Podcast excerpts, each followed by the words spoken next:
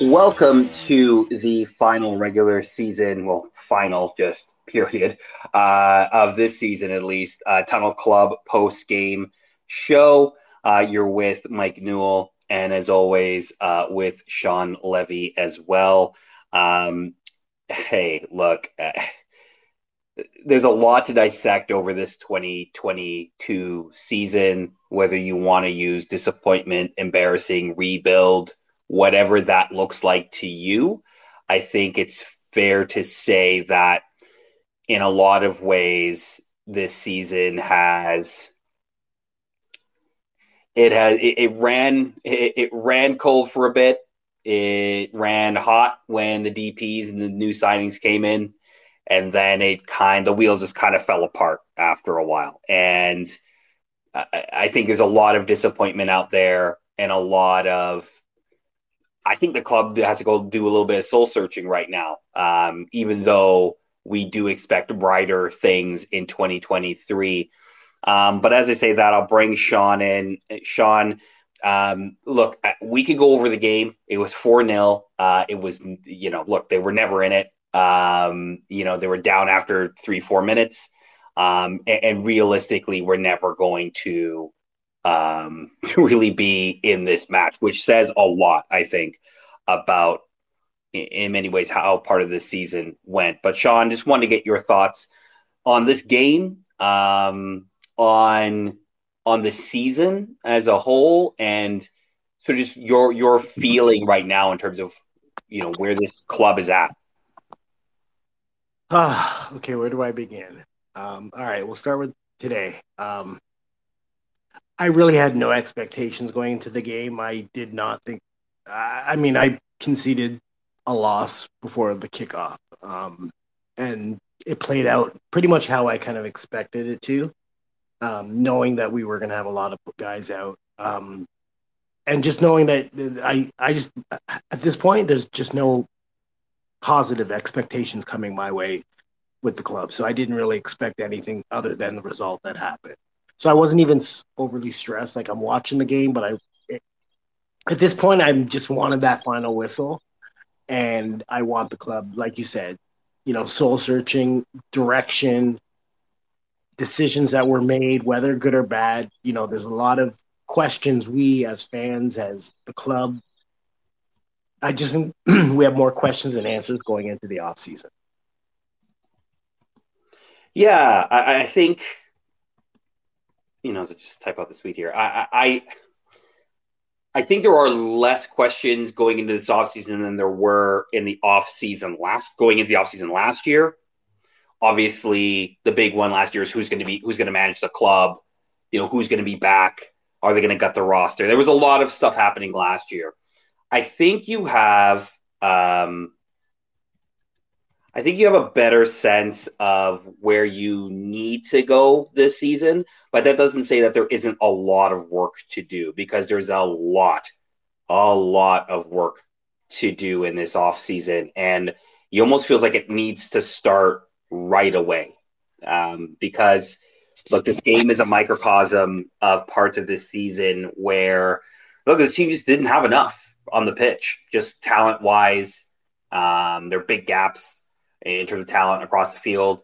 And even with Insigne and Bernardeschi coming into the squad, and Mark Anthony Kaye and Richie Laryea, right? Like you, you, you had talent come into those spots, but it still didn't fully feel like enough. Um, now, of course, Michael Singh, um, who's you know co-host on the Toronto Die podcast, and, and a lot of you follow out there, you know, he'll say that look, this this club never had its strongest 11 on the pitch for more than maybe 45 minutes. Um, he didn't have a strongest 11 at all um, at any point during the season, but you know, you count the 45 minutes against Charlotte at home, um, where they just blew the doors off Charlotte. But aside from that, they never really had a full 11 on the pitch. I understand that um, for sure. But I think my, I think what a lot of people feel, and in terms of the issues with this club right now, is that even if you don't have your strongest 11 on the pitch, like a lot of teams don't have their strongest 11s on the pitch all the time, right? Like injuries happen, suspensions, you know, whatever the case may be, yet they find ways to be competitive in MLS and keep themselves alive long enough to push for a play. I mean, like right now, you're looking at some of the West Coast games that started. Vancouver, who we all thought were written off, still have a chance to make the playoffs today you know, if, if they win and, and they get some, they get a little bit of help. So, no, they win. They win. They're in. Yeah, it's basically them and Minnesota are fighting for that last spot. So today's right. winner goes in. Right. Uh, you know what I mean? And in arguably a harder conference than the Eastern Conference. So, uh, you know, I, I think from that perspective, that's where some of that I think where some of the fan frustration and and I think a, and the, I think an op word is frustration for a lot of fans right now.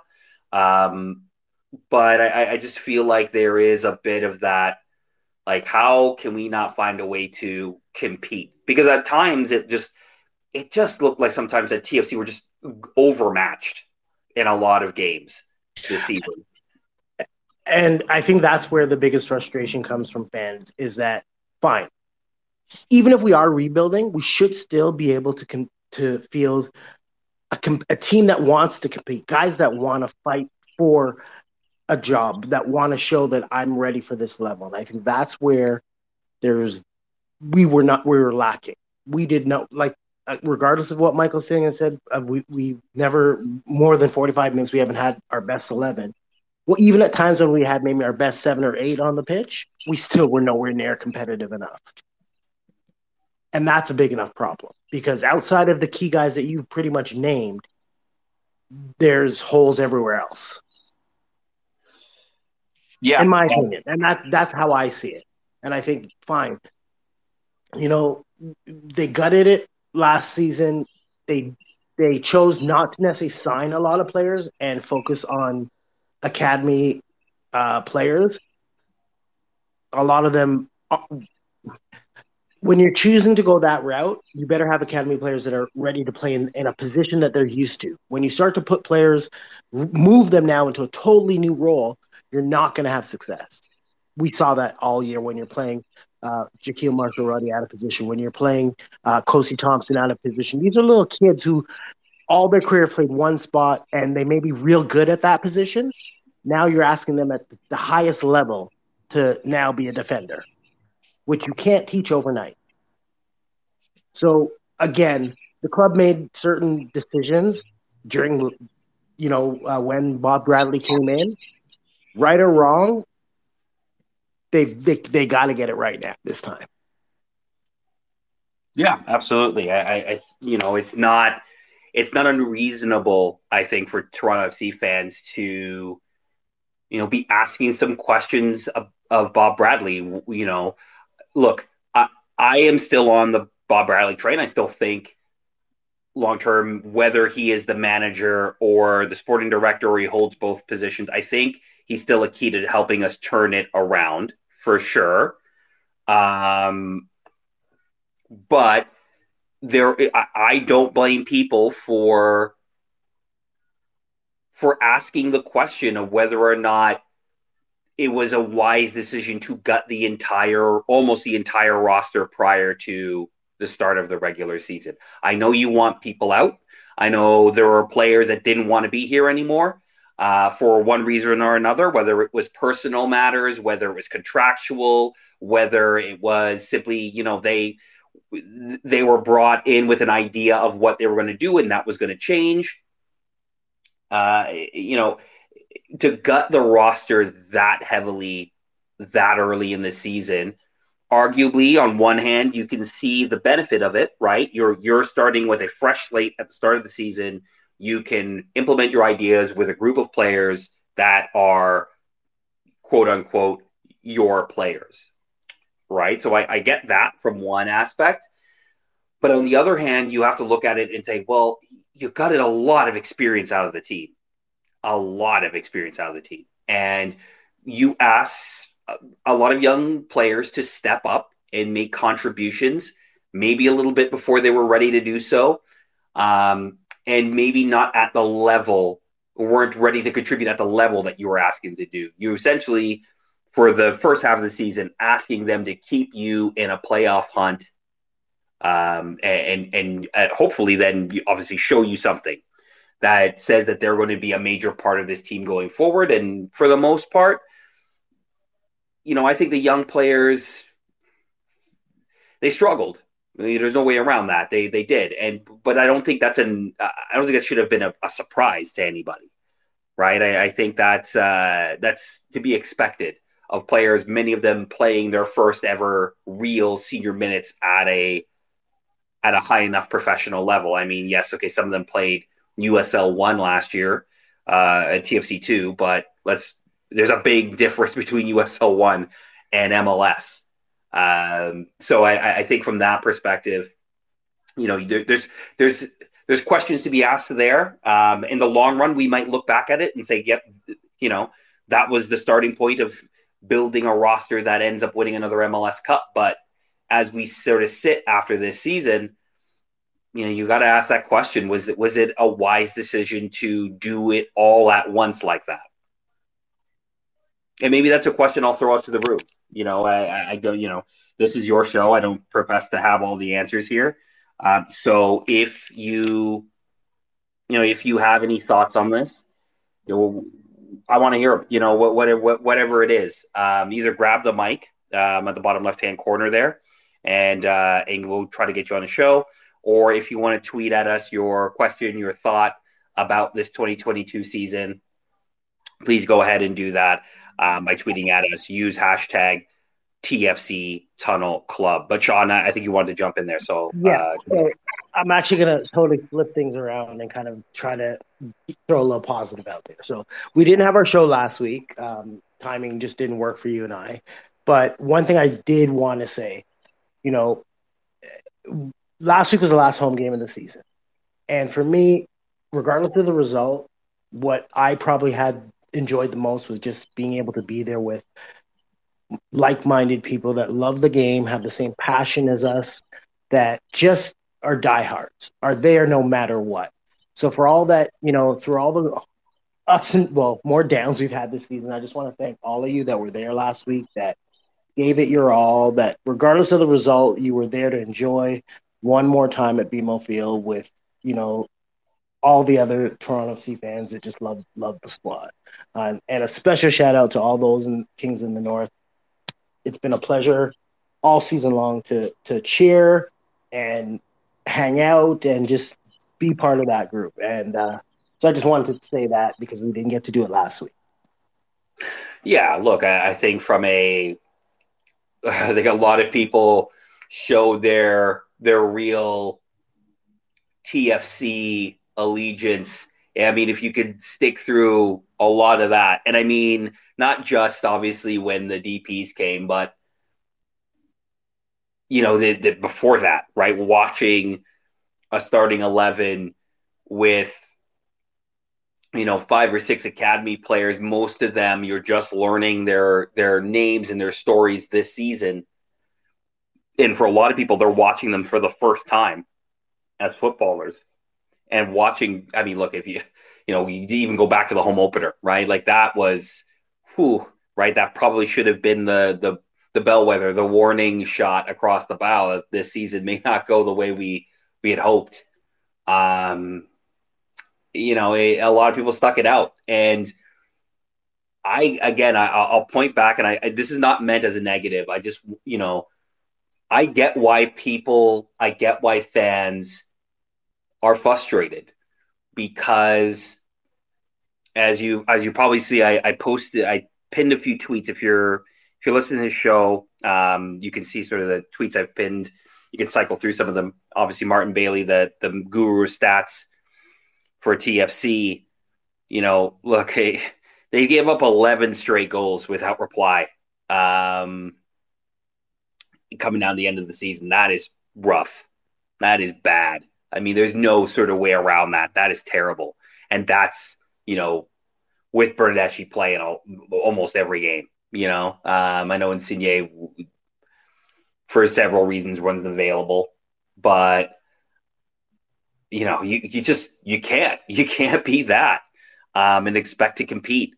And this will be the second straight year that we've given up 66 goals as a team. And that you can't be that either, right? Like you just can't be that bad defensively. And you then hit a lot of season ticket holders this week with renewals. Then a lot of people are seeing, you know, 20, 25% increases in their price. And I get it. You got to pay for those big shiny toys now. Um, but you you know if, if people start saying hey where's where's the value back i, I don't blame them necessarily and I, I think the i think for me the the the frustrating part is again this team should always be trying to compete for trophies. And they should always be trying to compete to be the top. And i get this team spends a lot of money but sometimes i just don't think they spend it very wisely. And and sometimes it's it feels like spending money for the sake of spending money.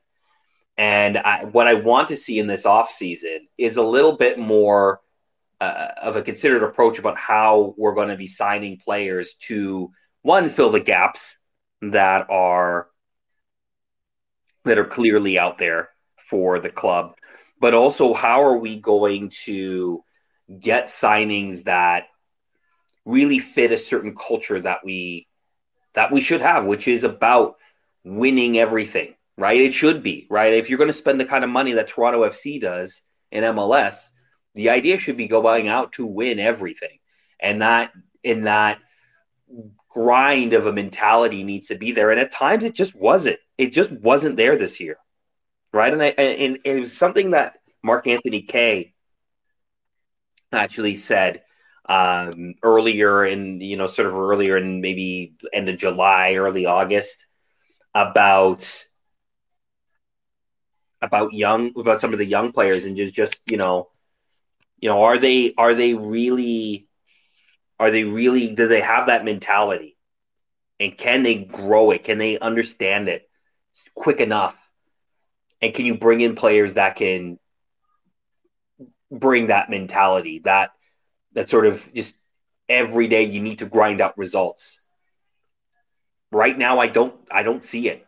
I'm not saying it's not going to come. I'm not saying that it, it 2023 it could be there. They could they you know there's a lot of there's a lot of guys in there with a lot of pride. Don't get me wrong, and I and I think this one for a lot of them stings. You know whatever their personal situation is, but it sometimes doesn't reflect on the pitch, and that's that to me is where fans have a right to be upset. Am I wrong there? I mean, if I'm wrong, if people don't feel that way, please let me know. Um, again, either tweet at us or, or grab the mic and, and sort of jump on and, and give us your thoughts. But that's kind of the the the taste I, I'm leaving. I'm not saying it's all, all bitter, but it's it's it's not sweet. I'll tell you that uh, in terms of how this season has ended and how I would say the majority of this season played out. What what I'll say with regard to the young kids is I just felt they didn't have the hunger to prove themselves, to show that they belong. I think part of the and it, may have been the way things were set up that, you know, when you're automatically going to be penciled in, or at least half your roster is going to always have a bunch of young kids in it. They're not fighting for a starting 11 versus they've, you know, we have to pencil them in because we just don't have the bodies to choose.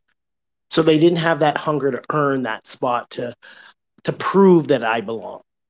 And I think that's one of the you need to you can't have a roster filled with so many academy kids. I want we want to see academy kids earn their right to to make to the first team, but I want them to earn it and fight for it. And have that hunger and have to earn every minute on that pitch. And when they get on that pitch, they show they realize that I've got to prove when I'm out here. I got to and I just didn't see that out of them this year, that hunger.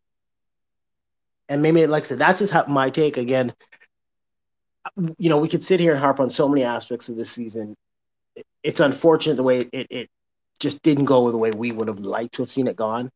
The club just needs to make some changes. We need to fill so many holes. Um, like outside of Criscito, you could almost say, and and Laryea, you could the defensive needs to be totally revamped. You know, I, I, McNaughton did an admirable job, but again, he should not be starting as often as he, he had to. For and, sure. And you can even say that with Shane O'Neill. And, you know, so like I said, there's so many, we have bright spots in the sense of the guys we signed during the, you know, since the season started. But outside of that, I don't really have a lot of confidence in the rest of the, the core.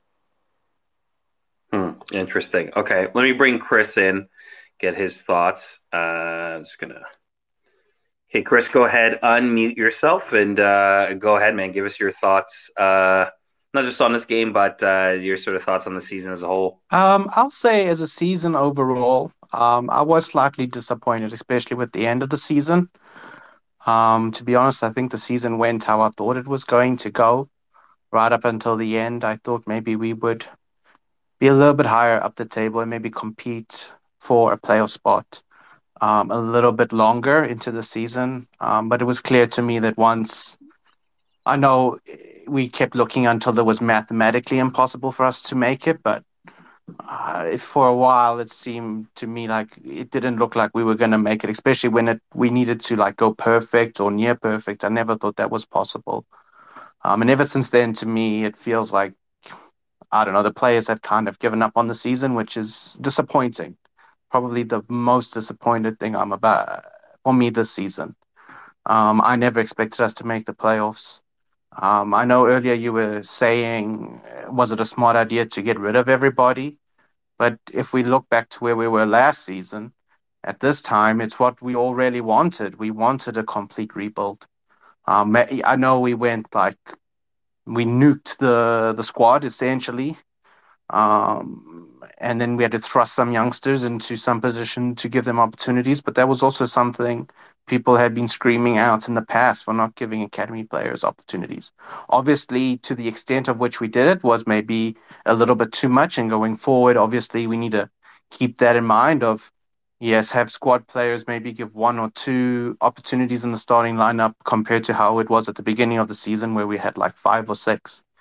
Um, going forward, I think um, biggest issues are there. There are opportunities for us to fix the areas where we need to be fixed. Goalkeepers, both of our keepers are leaving as free agents, so that gives us the perfect opportunity to correct that position. Um, we on our two goalkeepers, we are severely overpaying on what we're getting. We're getting at best league average goalkeeping, and we're paying for elite goalkeeping, which we're not getting. Center backs, uh, Salcedo obviously was not intended to leave when he did. Um, our two starting center backs were very highly paid, which resulted in our backups being players who don't get paid that much in O'Neill and McNaughton. I think going forward, they're fine as fifth and fourth choice center backs. Um, they don't earn a lot. It's not like they're taking a big hit on the salary cap. Um, but and Mavinga is a free agent. Henry, I don't see coming back at all. So whether Mavinga stays or goes, we have to look at bringing in, to me, at least two center backs, maybe even three if Mavinga leaves. Um, to me, I'm sorry, I'm going on a bit of a rant here, but to me, it's important that for me, I know there's discussions of maybe adding a fourth DP, but I'm assuming we're only going to have the three DPs for next season in MLS. So to me, it's important that that player is a number six. I know Bradley has had good moments this season. He's been okay for most of the season but I don't think he can be a starter anymore. And his contract next season scares me because he's a player who, in my opinion, should be earning maybe 300, 400, 500K. But next season, he's going to be a max TAM at 1.5. That can't happen. It, something has to be done there. We, there, There's no ways Mike, uh, Michael Bradley can come back as a max TAM player. He, he doesn't offer that level of play. He does offer something. I'm not saying he needs to go, but he can't, like, I don't know how, but there's no ways he can come back as a max TAM player for me. Um, I think that's probably going to be a bit of a difficult situation. I think up top we're also going to have a bit of a difficult situation because, in my opinion, neither Akinola nor Jimenez proved to me this season that they can be reliable starters. You need to get rid of one at least, or maybe two. and I don't know how difficult that's going to be. Um, but and we need to find a starting striker. That's going to have to be a smart signing. We need to sign one of these fraudulent TAM deals where we're signing a DP player on the TAM contract, a la Bale or something like that. Um, but to me, at least I, I'm, I'm, I'm happy to know that in the areas we need to improve, we can improve on them. It's not like we're stuck with bad contracts like we were with the goalkeeping like this past season. I think we would have liked to have upgraded our goalkeeping beginning of the season, but both of them were under contract. Both of them were probably impossible to move on. So we were stuck with them. It was the kiss of death from Chris Armas still. Uh, we had to deal with some of his contracts as well that he handed out. So, um, although the like I said, although the season was, I was disappointed, even though I did have low expectations. Um, I do see the light at the end of the tunnel. If this Bob Bradley experiment does not work, I think Bill Manning also has to be in trouble because he, even though I think Chris Armas did a lot of damage to this club, Bill Manning allowed him. So um, Bill Manning, if this Bob Bradley experiment doesn't work long term, I'm hoping it does. I think it does. But if it doesn't, I think uh, both of them as a package have to go. Okay. Um, Sean, uh, thoughts there? There's a lot to unpack there, Chris. So, um, yeah, I have some thoughts, but go ahead, Sean. Yeah, um, I mean, I agree with some of it, what he said, and not necessarily all. Um, I don't know about Michael Bradley's contract details. Um, and Mike, maybe you are aware, but is he at Max TAM? Bradley? Yeah. Uh, yes, he will be uh, most likely be on Max Tam next season um, I, because it's the end of his 2019 extension. Now, it, that's what we think. However, I wouldn't be surprised if the contract was front loaded, where a lot of that was sort of 19 and sorry, 2020, um, 2021, and then you start sort of de escalating down in terms of his uh, dollar amount. Um, but from my understanding, from my understanding, at least what the numbers are going to show is that he is a max TAM player. Okay. And that will be on next year's cap hit, correct? Correct. Okay. Um, the thing is,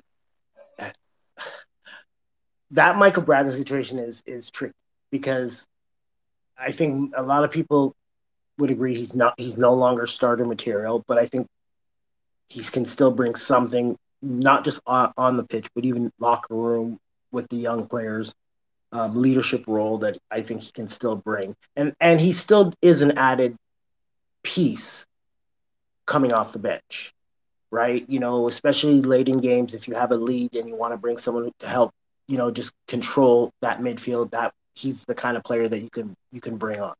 With that being said, I would agree at that cap hit, it's a questionable number. But with him being locked in for at least one more year, we're probably most likely stuck with that. Now, with that being said, that probably affects whether we see a Jonathan Osorio in a TFC jersey again, because I think that midfield is another key area where we need to make some some changes, and you know we got to spend our money wise.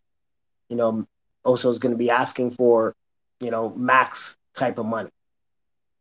Is that where we need to be? Like, you know, like there's I, I just think we're gonna the TFC has a lot more holes to fill, in my opinion, than simply where what we've discussed so far.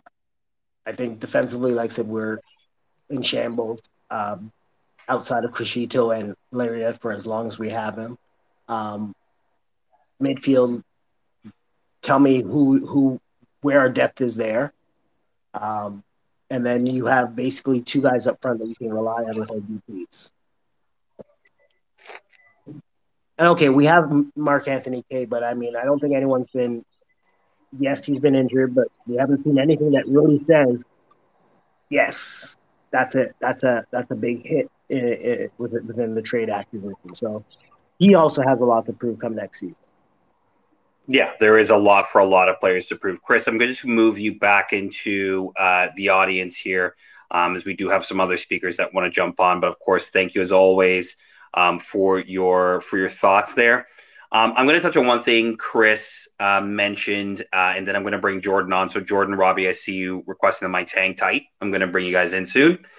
Um, and it's regarding Bob Bradley and Bill Manning's status with the club. And it's a tough one because I, I, I do, I really do actually think Bob Bradley has the right ideas. The execution is left something to be desired for sure but I think he has the right ideas in terms of what he wants to bring to the club and the type of players he wants to bring to the club. The question, of course, is going to be, as I said before, execution. Can they execute this plan?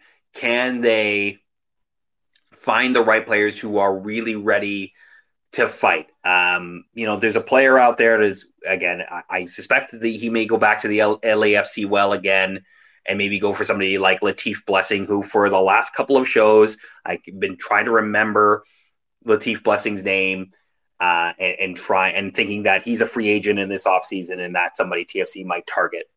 And and the reason being is he's Jayden Nelson, but older and a little bit better with decision making in terms of a player that was a winger uh, that then got moved into sort of a central midfield role and became really important for LAFC. So, uh, you know, it, those kind of players are what you're talking about. I do think, in my opinion, Bill Manning might be on his last strike here uh, in terms of, look, he got to bring in, you know, I don't know if it was his guy, whether that was something he left Ali Curtis and trusted Ali Curtis with the Armas hire but as a president, you got kind of two managers, really, maybe three if you're lucky, to to bring in and provide results. And he's brought one, and he's fired him within 11 games last year. Javier Perez doesn't really count; he was an interim. And then you get Bob Bradley, and that's your move, right? Like you, we, your guy was Bob Bradley and not only you make him the manager, you also made him the sporting director. So he's sort of, you know, he's got his hands on everything pretty much except the DPS, right? Bill Manning will still manage the, the DP signings for the most part. You know, I, I think he might be on the last strike here in terms of the, the football club. Now, of course, understand that Bill Manning, his job does not just entail footballing success, right? He's a president of a football club. That means the on field success, but also the off field success, business wise, commercial deals, ticket revenue, all those other things that we don't want to, like fans don't want to talk about, but that is part of his purview. And to, you know, be honest, TFC still doing well in that regard now. Um, you know, we, we don't have the accounts and figures there, but you know, that will be taken into consideration. But in terms of the on field stuff, you got to feel that you know the board might start asking some questions if we're at this point next season and we've conceded another 66 goals in our second bottom in the east again you know? Uh, so so from that perspective i think he would be on a hot seat. Is bob bradley on the hot seat? To be honest i don't think he is. Um, i think he is with the fans. Do i think he's on the hot seat with the board at mlse no i don't think he is at all I think they I think they're they're they were prepared for a season like this. I don't know if it, they thought it would be with enough leaking another 66 goals and finish second bottom, but I, think they were prepared for it. This may not be a playoff year considering all the moves that were sanctioned to be made. So that's where I think both those gentlemen stand in terms of the front office.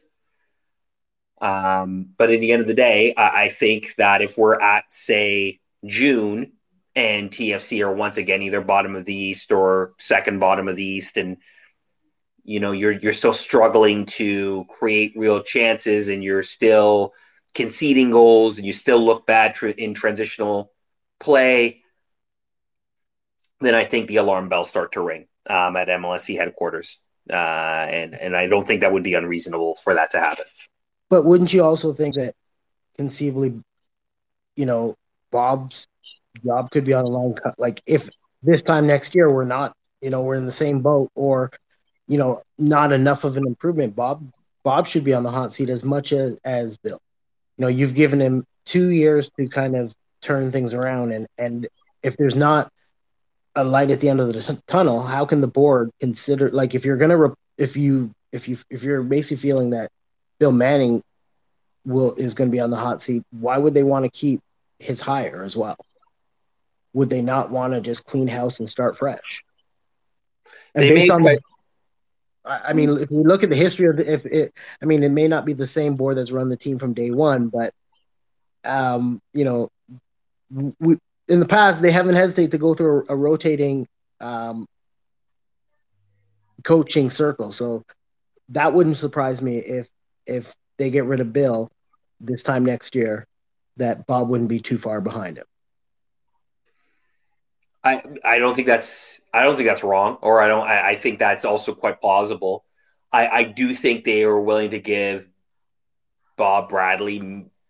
I think they would be willing to give him at least three seasons, um, but it depends, you know. And if next season, you know, they're dead last again, you know, that can change, right? That whole scenario can change.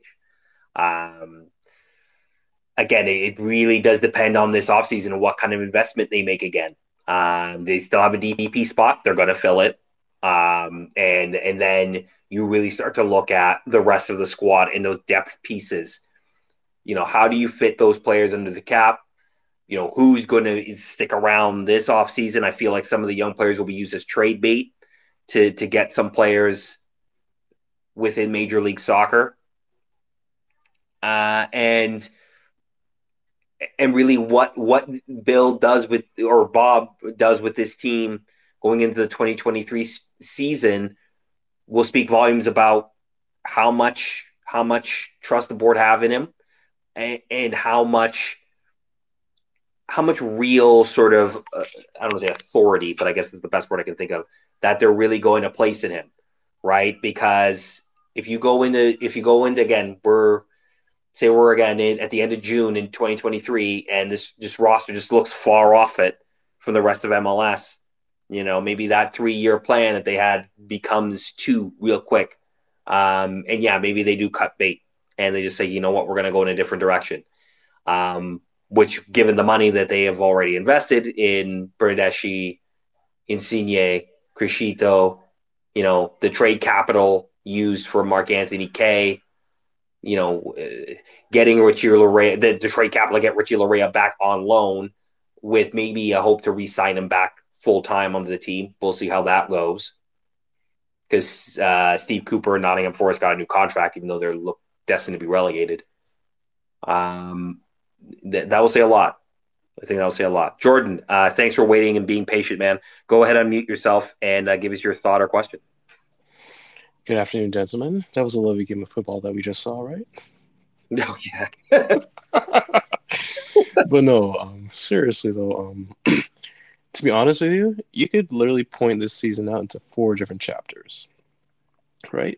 The first chapter was getting rid of everybody, and then bringing bringing these players and seeing who's here, see who works out, and um, you can make a case that you know we saw some players did make some progression, like um, Jayden Nelson, and we saw other players that didn't really take the bull by the horns, such as uh, Noble Okello or Jahkeele Marshall-Rutty. Although he was a bit injured, but even when he came back, you can tell that he's playing very tentative, in my opinion.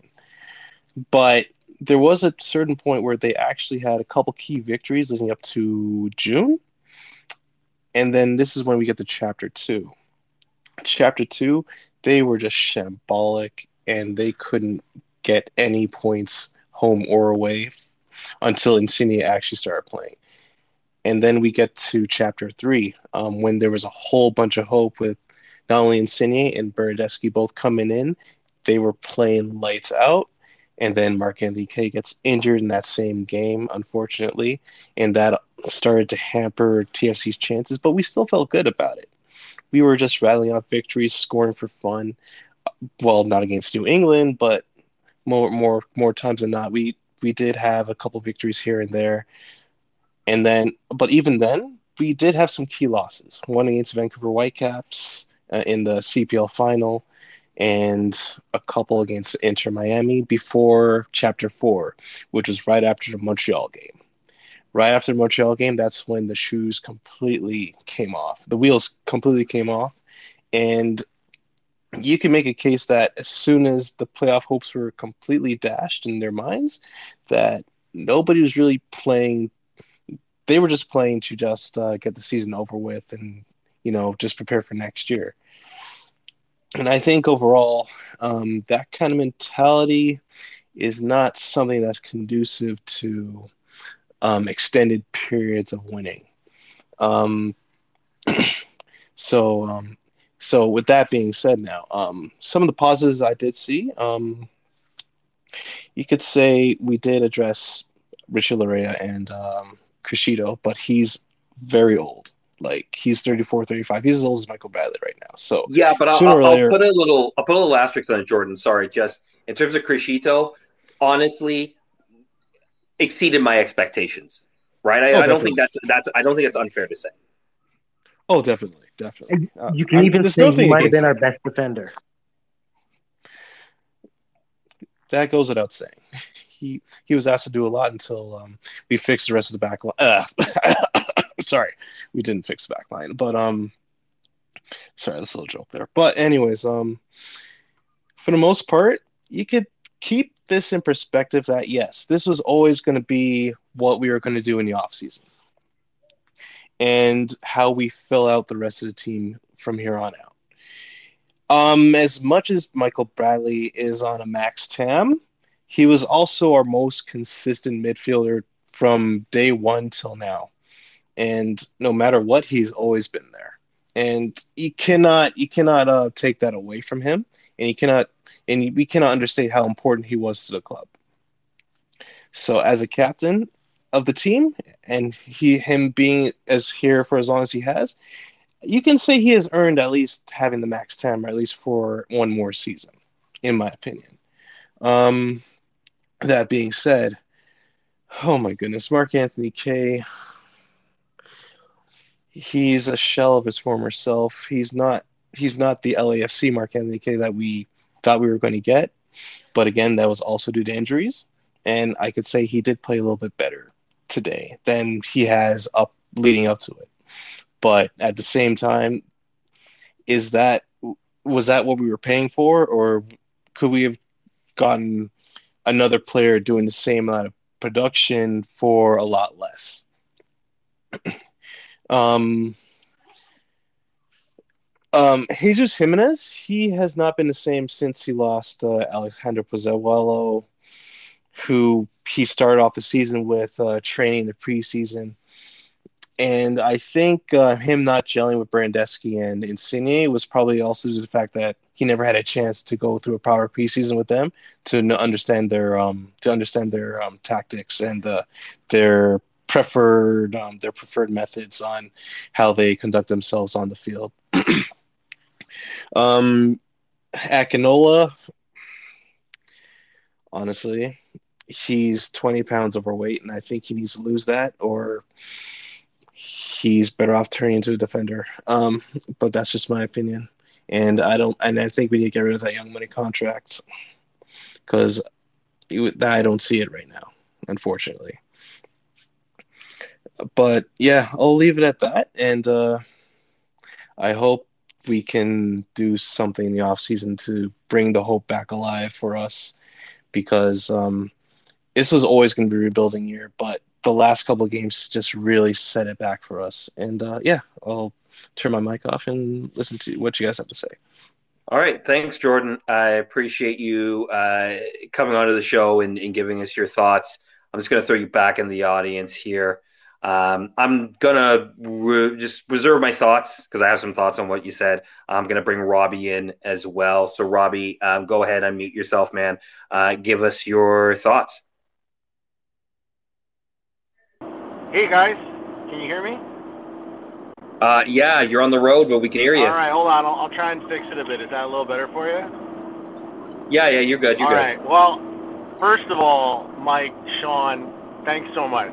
You guys have been awesome at hosting this space, you know, for the better part of the season. And I just wanted to thank you uh, as a fan, and uh, really appreciate the work you guys do. So I'll start there because that's the good stuff. And uh, so thank you, thank you uh, for everything.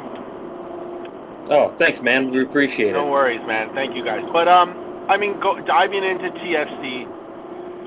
Um, I mean tonight, yeah, obviously disappointing loss, uh, but uh, we set a bar.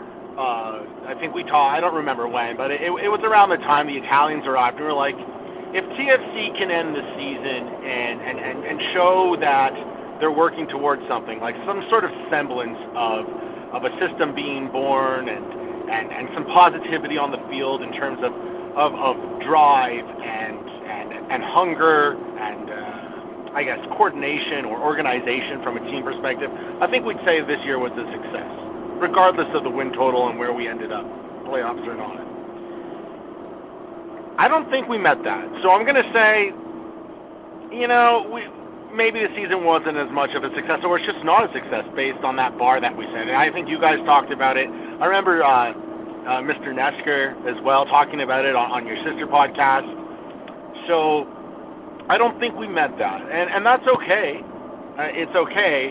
Um, and I'm going to try and avoid like the micro. I think we can all agree that the, the team's engine, our midfield, and and and uh, our defense or our shield, uh, you know, our our, our on, on our team's third, we're we're short on, on in a lot of ways, and and I think a lot of people will agree that we have to fix that.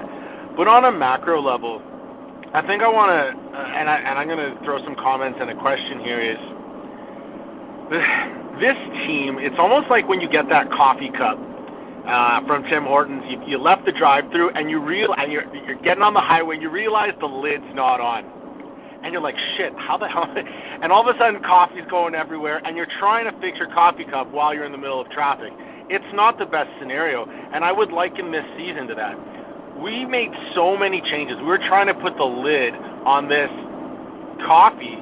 You know, we're getting all these pieces. There's so much turnover, and and your previous caller uh, just talked about having a preseason, or was it you guys who mentioned having a preseason, having the team together for a preseason, having guys coming together for a full turn, Laryea, Criscito, Insigne, I mean, whatever midfielders and defenders we bring in.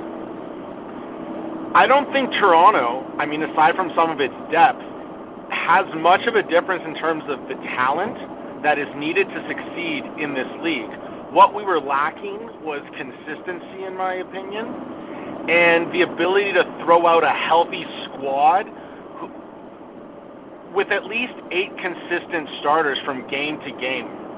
I don't think we can say we were able to do that. And then, and I think when we were trying to, you know, like juggle this piping hot coffee while we're driving on the highway, you know, we had to maneuver through like four accidents. I mean, how many games did those newcomers play when they arrived after playing a full season in Serie A? Tons. I think we were playing two games a week for like four weeks straight. I don't. I, we have Yep. to consider that there was a bunch of fatigue, not just physically, because that physical fatigue totally lends itself to mental fatigue. So it, while it looks like TFC gave up, I have a hard time buying into that because I think the demands we put on these players, and I think here's the promise, TFC land. Those guys showed up every night, and we, like, I mean, they didn't show up; they were dog tired.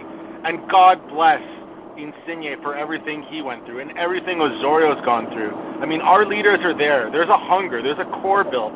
So this is my question on the macro level. Do you believe we have about 80% of our core together and we're just missing those pieces? And if we put a preseason together, can we not show up in a way that in a way that a lot of the doubters and a lot of the TFC faithful really want us to? Do you think we can do it? Because I think we can with like, you know, the right amount of runway, which we didn't have this year. Hmm, great question, Robbie. Um, you, do, you, do you mind just if you could mute yourself for a second? Thank you, buddy. Um, great question. Are we 80% of the way there in terms of the roster build? I don't think we are. I think we're probably closer to 50 to 60%. Um, just because I think a lot of that has to do with depth. right? I, Sorry, I, like, like, right? It's I just wanted to say I was talking about our core. Is our core 80% there? I agree with you. We're at 50%, and I'll I'll back out again. Oh, sure. Okay, fair, fair enough. Thanks. Um, core, huh? Sean, what do you think? I will still have to drop that number. And the reason I'll say this, so this is core going into next year that I that I'm confident with starting. Insigne, Bernardeschi, Criscito, Laryea, because it will happen for at least going into the summer window, correct? Yeah, we have him until the end of June. Right. Um, Mark Anthony Kaye. simply because we, he will be back, and you're not going to get rid of him. That like it, that's a piece that we're going to have. No, to, he, he's meant to be there as a core piece. He is Right, meant to 100 so- percent be there as a core piece. All right, so that's that's four guys. I think I've named five. Yep. Um, and that's starters, right? We're we're, we're focusing on our starters, not just the 100 percent. That would be 100 percent your starters. Yes. right? Because again, I'm love Michael Bradley. I expect him to be back. I just don't want him as a start. Um, regardless of what we have to pay him, that's fine. If that's we're forced to, that um, I'm still okay with him coming off the bench. Um, that's it for me. Like, if we have to have one of our two strikers back from from this season between Jimenez and and Akinola, fine. One of them on the bench, not a start. So I outside of that, I'm not confident with anyone else to be a core. You know, depth pieces maybe. There's some depth pieces we have. I'm fine with that, but not core. So I can't give that high 80%. Um, Yeah. but before before I, I let you jump in, Yeah, yeah, yeah. first and foremost, Chris, Jordan, and Robbie, you guys have called in throughout the season. Thank you so much. We couldn't do the show without callers like you or listeners like you and everyone else who listens in. I know some people just don't want to jump on the mic, and that's okay. We can't do the show without all you guys. So thank you so much. And Robbie, thank you for always at least coming with with a little bit of positivity, even if it's a small amount. You're you always come with that positivity. So thank you so much. Yeah, absolutely, guys. Cheers. Thanks, buddy. Uh, love the coffee on the highway analogy. I think we've all been there. Um, getting out of the Timmy's, um, off on the run, heading heading wherever we're heading on the 401. Um, listen, uh, yeah, I have to agree with Sean there. Um, I, I don't think we're at 80%, Robbie. I think we're still probably around 60 to 70%. And the reason being is part of your core, you need to have a, a, I think part of your core, you you don't have a center back and you don't have a goalkeeper, and I do believe in having a really strong spine within your team, and that that starts at your goalkeeper and goes up the middle from your your center backs to your holding midfielder to your attacking midfielders or striker, depending on how you play, um, and then the rest kind of builds itself out, and that's really what you had in the years that you know we were winning. Is you had a really strong core, you know, again, between Clinner and Alex Bono at the time, I think they were fine. Um, you had Drew Moor and uh, Mavinga uh, at one point. Look, Eriq Zavaleta still hadn't tanked yet. Um, so he was still being all right. Uh, you had a great midfield with Vázquez there. You know, Michael Bradley still in his prime. Um, and you had Jozy and Seba. So, you know, I don't think the team is there yet in terms of that that core. Obviously, part of that gets answered, I think, with the DP uh, signing, which whichever way they choose to go with that DP signing. Um, and, and I think you need, and I think when you think core, yes, obviously you think starters and you think your your your best players, but I think a core also has to have players that are a little bit the grinders, right? Like a, it, it's a, I mean, I'm borrowing a hockey term here, but you need some grinders in this team, and this team doesn't have any grinders. This team has a lot of nice pieces right now. Um, with Bernardeschi and Insigne and Criscito and, and Mark Anthony Kaye and, and Richie Laryea, you know, I, I'll put Jayden Nelson in there as well. I do I do think he has a future. I know a lot of you don't, um, and that's fair. But you know, I, I don't think you have eh, like Oso, uh, Oso, whether he's back. That's a that's another big piece, right? I don't think you're at that eighty percent because you don't know if Oso's coming back either. But I, I, you just don't have a grinder in the midfield right now, or you don't, or not even in the midfield, just in the team in general. Like somebody who is somebody who is kind of going to go into into that team and make things a little bit grimy, make things a little bit dirty. And yeah, you're going to go to some some venues uh, away, most likely, uh, and you're not going to play beautiful, flowing, expansive football, but you're going to be having to grind out a nasty one 0 on the road. And this team can't do that right now. It well, one, it can't hold a clean sheet, so that's that's one part of it. And then I think the other part of it is right now the way that this team is structured in terms of its signings, it has a lot of flair or opportunities for flair and really nice football, but doesn't have somebody like if I use an MLS equivalent, an Ozzie Alonso, right? They, you just don't have a guy who's not going to be sexy, isn't going to sell out shirts or anything like that, but is just going to be a grinder in your in your midfield or in your team. And I don't think TFC have that right now. And when they do find one or two of those players that can come into the team, then you start to have what I think is a core of players that is going to not only just bring it on the pitch, because I think uh, the core is important on the pitch, but I think it's also important in the locker room to set standards, to set the way that this team needs to be game in and game out. I don't think you have that right now. Yeah, you know, Mike, I, I don't think you guys are wrong at all. I think I definitely overshot at the 80. And, you know, and like, I mean, I hate to say it as a TFC fan, look at Montreal, a guy like Sammy Piette, right? Same thing. Right there's there's your grinder. I mean, how can thanks for going so Canadian, by the way. But then what about the run? Brought the Timmy's reference in. Sorry. You brought the Timmy's reference in, man. I had to go over there. I know. I'm so happy about it. Actually, like this is great. I mean, we're you're this is a Canadian soccer podcast, and we're just nailing all the euphemisms. So sweet. Um, but then what about the runway? Like, did you? So what? Maybe we're what? what I don't know what the playoff line is. I'm not looking at the points, but we're what, like five wins short. Do you not think with a, a preseason runway and at least the pieces we have now, and we know we're getting more, right? I, I mean, Bob's press conference, he's he obviously wants to add. He knows we need the right quote unquote pieces.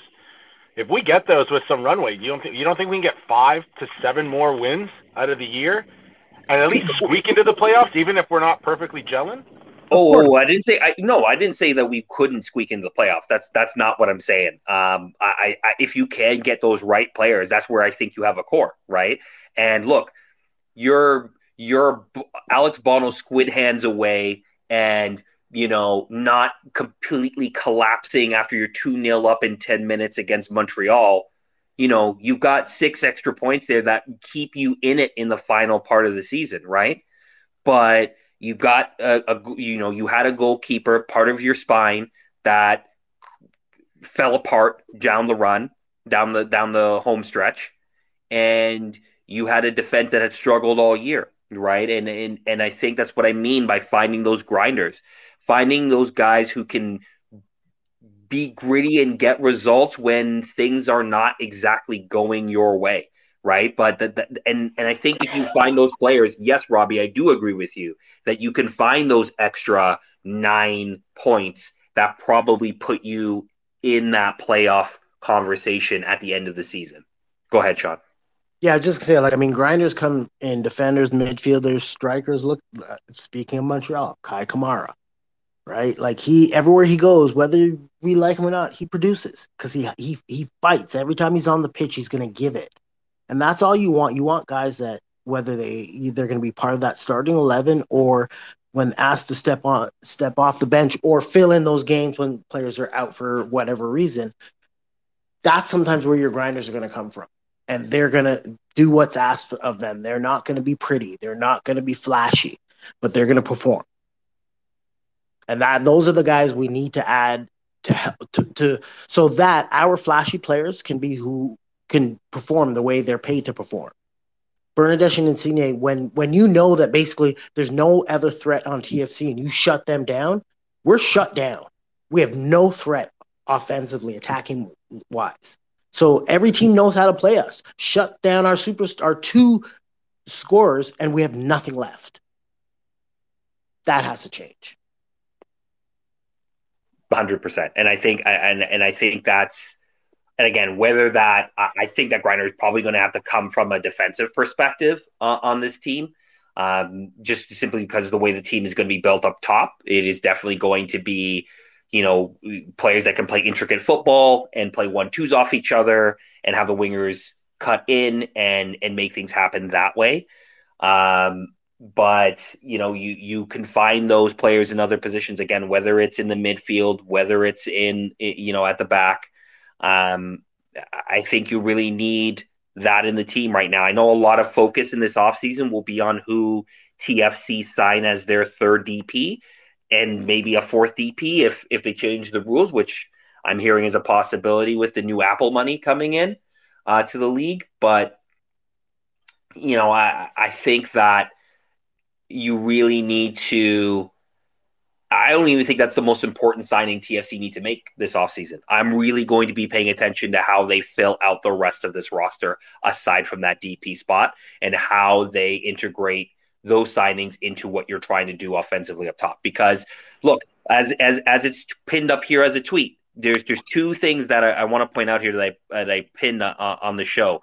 One is TFC have won a grand total of 15 games since Greg Vanney left the club. 15 that's in two seasons. That is bad. That is bad. Okay. That's one. And two, out of our all our goals we gave up, again, I mentioned this earlier in the show, we have once again tied our our club record for most goals conceded in a regular season, which we had broken last season. So that's two straight years where they've given up 134 goals in two seasons. That is bad. So something has to give there, right? And and and, and I that's what I I'm sharply going to be looking at this off season. Do you mind if I chime in a bit, Mike? Go for it. I uh, I I it's horrible. I, I agree with you, and I think this is where TFC this is probably the hardest part for everyone to visualize, myself included. Um, what we have now, and thank God we have it, is we have like when was the last time you heard about like rumblings in the locker room? When was the last time you heard about some sort of disagreement between players? We might not have all the pieces, and this is why I'm a proponent of just like you, like let's keep Bob. He's he's setting the foundations in a very quiet way. And we've seen a lot of noisy moves, flashy signings, you know, you know, star-studded exits. You know, I mean, we started the season with Jozy Altidore and, and Soteldo. Those were our stars up front. What a difference! And then Bob Bradley has been quietly building this locker room from the inside out. And I don't think we're seeing it yet. I think the seed's been planted, and I think that's the hope is that there's a stable presence. And I think another friend of the show, Tej Sahota, tweeted about how Bob Bradley has been a calming and stable presence behind the scenes and we're not seeing the fruits of that yet. Maybe Bob won't get there because I think he has till like the summer window, but Bob's done that for TFC, and I think it's evident in in the fact that we haven't seen much BS coming from that locker room. There's a lot of good things.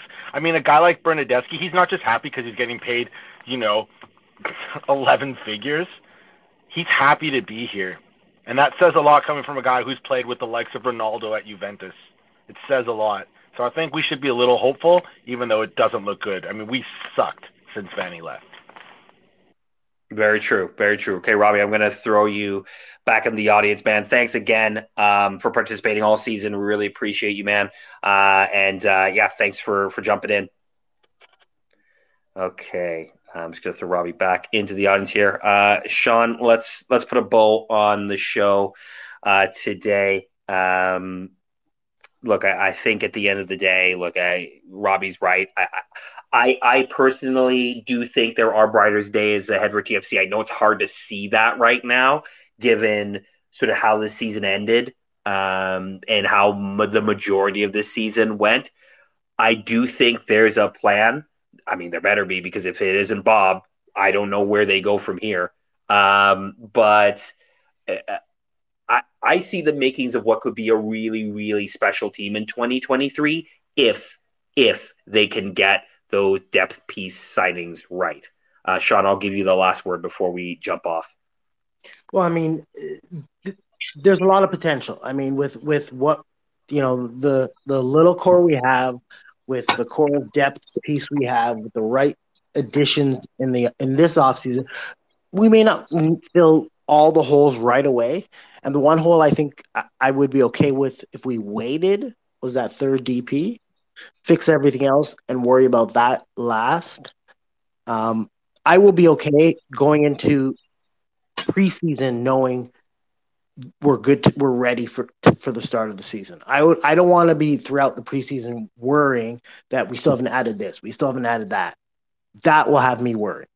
I'll be confident that the team will be ready to for the start of the season if they've filled majority of the holes that they needed to fill, added enough depth for their bench and for the long haul. And I won't necessarily say, you know what, playoffs, but I want I I will be confident that they will be more competitive and have a better chance to compete for that p- position if all is ready going into the preseason.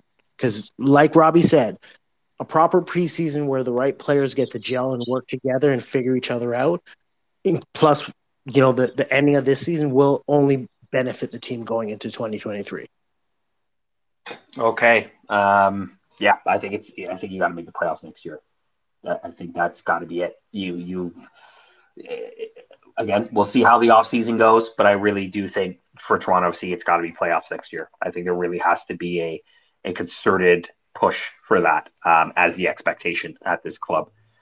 Um, okay, so with that said, uh, that's the end of the 2022 MLS regular season for Toronto FC thank you, as Sean sort of said earlier in the show, thank you to everybody that's listening um, or has listened throughout the year, whether you're live with us on on um, here on Twitter or you know you catch us on podcast afterwards. Uh, look, we uh, Sean and I started this on a whim. You know, we started this as sort of like a hey, let's try it out and see how it goes, and you know, if we're enjoying it, we'll keep on just doing it. Uh, and you guys make the show really in the end of the day. Like, yeah, we, you know, Sean and I espouse our thoughts, but you know, you guys tweeting at us, you guys grabbing the mic and giving us your thoughts, uh, no matter how sometimes hot takeish they are, which look, that was the show. We knew that's what it was going to be. Um, we really appreciate it because, you know, as I said to, to Sean, um, to Jeff Nesker, to Mike Singh, um, prior to them going sort of on their own with Toronto Till I Die and stuff like that. Um, you know, I thought there was a space for, I, I, thought there needed to be a space for Toronto FC fans to talk it out, kind of like sports radio, because God knows, you know, we love the the reporters in, in this town that cover the team, um, but you know, we we know that you know the regular sort of sports media does not uh, give soccer its due, and especially does not give Toronto FC its due. So you know, just trying to give a, a space for to for fans to to be happy when they're happy, to be frustrated when they're frustrated, um, to talk about the the the club and the the sport we love. So thank you so much again for listening. We'll be back with other shows. Um, Sean, I think we should probably talk about doing maybe World Cup um, post game shows for Canada uh, in about a month. Um, oh, that would be kind yeah, definitely. And you know what? I mean, if things in the TFC world during the off season get hot where it's time to talk, we'll be back. Oh yeah, um, we'll drop one off. Yeah. But yeah, um, like like Mike said, um, we'll we'll definitely be looking to do something come World Cup. Um, we'll see how it goes because you know it'll probably be like a few hours after the game because all games are like in the middle of the day, so we won't really be able to do anything like right 30 minutes after. Uh, maybe the first game because I took the day off work, and I think most Canadians aren't going to be at work that day. Yeah. Um, but yeah, well, you'll definitely hear from us. And again, you know, to to reiterate what you just said, Mike, like this show wouldn't be what it is without all of you. Uh, whether you listen to the pod, whether you you just you know you you join in you know, whether you hit us up whenever you, you have a question throughout the week.